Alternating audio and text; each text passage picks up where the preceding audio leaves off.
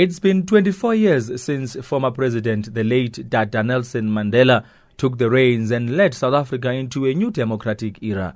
But to this day, some are still crying foul over the escalating rate of racial incidents across all sectors of society.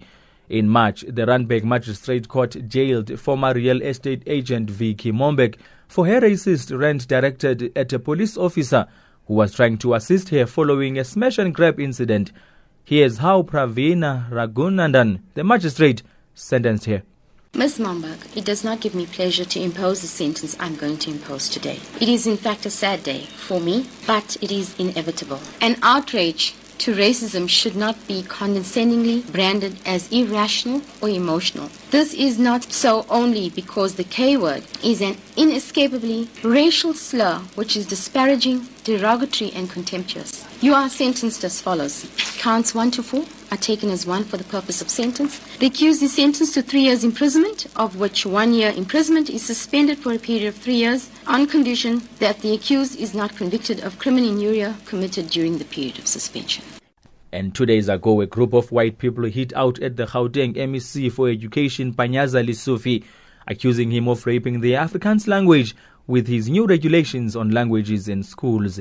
They were photographed hanging a full size life doll dressed in a t shirt showing Lesufi's image in a tree.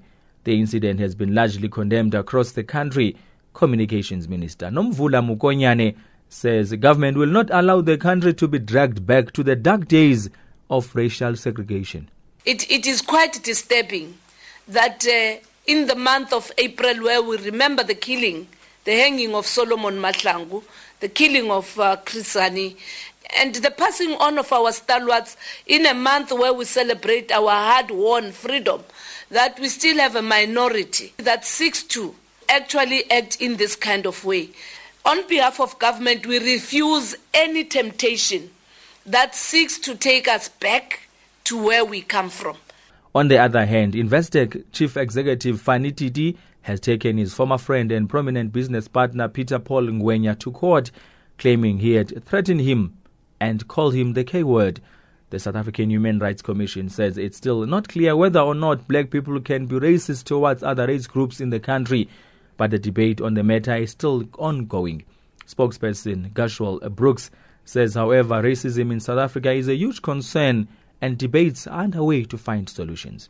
Uh, we can't just want to say to people who are racist or, you know, within a racist society that racism is bad and that's where the conversation stops. I think that we do need to talk around real issues of substantive equality. We need to talk about real equality in South Africa. And I think that there is a recognition, even constitutionally and even within our legal framework, that we can't just put everyone on the same uh, playing field and that equality, and that's why we talk about substantive equality, which is very different from the notion of just simple equality.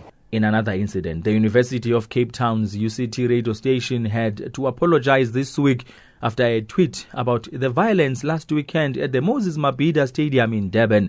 The station asked whether black people really deserve these nice times after visuals of fans storming the pitch and beating up a security guard, destroying seats and camera equipment were shown on TV. I'm Abongile Dumago in Johannesburg.